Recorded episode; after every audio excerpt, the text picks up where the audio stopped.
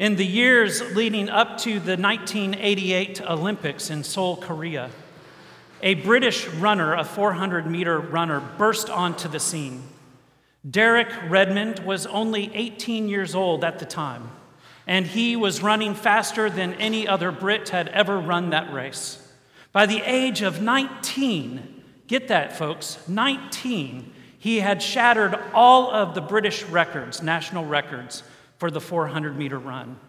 He was slated and was actually uh, competed to be a part of the Great Britain's uh, Olympic team for 1988 Olympics, and he made it to their number one runner for the 400, and he was ready to go. About a month before the 88 Olympics, he was out for a jog and for um, practice and that kind of thing, and he blew out his Achilles tendon. He had to pull out of the 1988 Olympics not able to run, not able to compete. He was devastated. So devastated that it took him uh, a, a, long time to heal from that injury, and, and practice and, and, and his training never just seemed to be the same. And he endured four other injuries after the 88 Olympics in preparation for the 92 Olympics. It was about 1990 where he was feeling healthy again and began to run the circuit. And again, he was setting records and was Britain's um, top runner for the 400. And he arrived at Barcelona in 1992, ready to run the 400. He had done all the qualifying and everything else, and he was in the semifinals, and, and he was slated with a bunch of other runners that weren't as strong as he was. And so it was going to be not an easy jog, but a tough run, but not as hard as it would be for the finals. And so he knew he could save a little bit for the finals. All he had to do was place in the top two, and he would for sure have a great slot for the finals. He had dreamt about this day his entire life. He was training for this day for so many years. There was tons of pressure upon him from, from all Brits around the country and around the, around the, the world who were, were wanting him to, to compete and to actually uh, win the race for them. He gets up to the starting blocks and he, he kneels down and, and, and is ready to go. And, and he arches his back and he puts his hands down and does all the things that runners do. Now, I'm a swimmer, so I have no idea if anything I'm actually saying is what they do, but that's what it looks like to me. And he gets ready to go. Take your mark, the gun goes, and he is um, out of the blocks with a burst of energy that people have never seen before. And he's rounding that first turn, and he's doing incredibly well. And you can begin to see that he is in the lead. His dad, Jim, is up in the stands yelling and screaming and just so excited for him. And 65,000 fans, this was prior to COVID 19, of course, um, are all in the stands, shoulder to shoulder, face to face, things we can't do at this time. And they're all yelling and screaming, no masks on. They're just going nuts because they see this incredible young man achieving something incredible.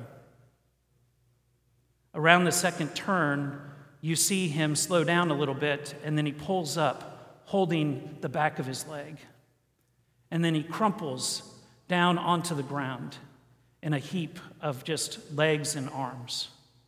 The medics come running out to him and he pushes them away because as soon as the medics help him, he, he wouldn't be able to finish the race. And so he pushes them away. His dad in the stands, Jim, is standing there and he's totally silent and, and he begins to run down the stands past the security guards and he said, That's my son. I'm going to my son. He runs across the track to where his son is. And Derek turns to him and says, I want to finish. And Jim, his dad, turns to him and says, Well, I'll help you do that, son. Jim reaches down and picks up his son. Derek puts his arm around him and together they jog one leg for Jim, or one leg for Derek, two legs for Jim, and they jog and he passes the finish line. Derek didn't want a DNF next to his name.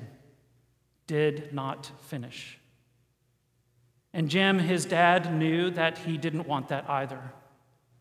It wasn't so much about the time and not winning the race and not being able to go on to the finals. But what was so important is that he was able to finish. And it was in that moment that Derek knew that he, he couldn't finish without the help of his father. And isn't that what Jesus is telling us today? If we are going to finish the race, we must believe in the commandments of our Lord and Savior Jesus Christ. The commandments to love God with all our heart, soul, mind, and strength, and love our neighbor as ourselves. Nowhere in those commandments did Jesus say that we are to live in fear. And actually, Jesus says multiple times, multiple times throughout all of the Gospels do not fear. Believe in me, for I am love. You see, Jesus comes down to the track of our life and picks us up when we are fearful, when we are traumatized, when we are suffering, when we endure tragedy. And He picks us up and He wraps His arms around us and He runs with us so that we can finish. Finish this race of life, this journey of life, and, and ultimately receive the gift of resurrection. And Jesus comes to us today through his disciples, and he says to us that he will never leave us abandoned. Even though he is, he is preaching to them prior to the, the crucifixion, the resurrection, and the ascension, he is telling his disciples, foreshadowing to them that he will leave, but he will not leave us abandoned. And ultimately, he does endure the crucifixion. He receives the gift of hope in the resurrection that he then passes on to us. And on this Thursday, we will celebrate the, the beauty and wonder and majesty of the ascension of our Lord and Savior, Jesus Christ, where in the presence of his disciples, he is lifted into heaven and perfectly united with God forever. It's in that moment, in the moment of Pentecost, in, in a few short weeks, that we are reminded that Jesus is still running the race with us through the power and gift of the Holy Spirit. You see, that's what the Holy Spirit is for you and for me a partner, someone who is there with us, someone who cares for us and who is always there for us and, and can run every step of the race of life with us. And when we are fearful, the Holy Spirit gives us hope. When we are downtrodden, the Holy Spirit gives us strength. When we are ill, the Holy Spirit heals. You see, the Holy Spirit is God's gift to us of His presence and almighty works within us, giving us the courage and the strength to actually pick ourselves up off the track and run the race. DNF is not in God's language, did not finish. God wants each and every one of us to finish the race. That is a word of hope that Jesus gives to us today. That God will be with us every moment of every day for us to finish the race that we are running in our everyday lives. A word of hope that we must cherish and hold on to, even in the midst of this period of isolation and COVID 19. We need to be reminded that we are not to live in fear, but to live in love. That salvation starts right now.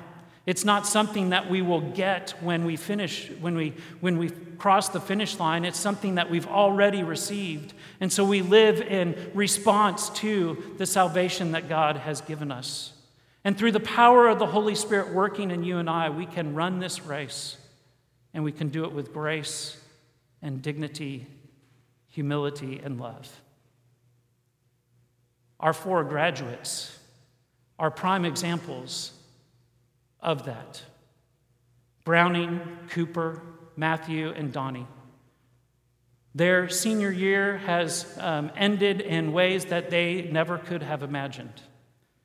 They may or may not ever get to walk the stage with their classmates and receive a diploma like, like I got to do when I graduated from high school. But even in the midst of all of that tragedy and, and the suffering and the, the changes and, and all of those things, they've adapted to their new sense of community, have picked themselves up off of the ground, and with many people around them, they've been able to finish this first leg of the race. And most importantly, Jesus has been there with them, walking with them each and every step, running when it, they need to run, walking when they need to walk, stopping to take a breath when they need to take a breath. Jesus, through the power of the Holy Spirit, has been there for each and every one of them. And I believe that each of these four graduates have known that because of Christ Episcopal Church. I know my daughter has.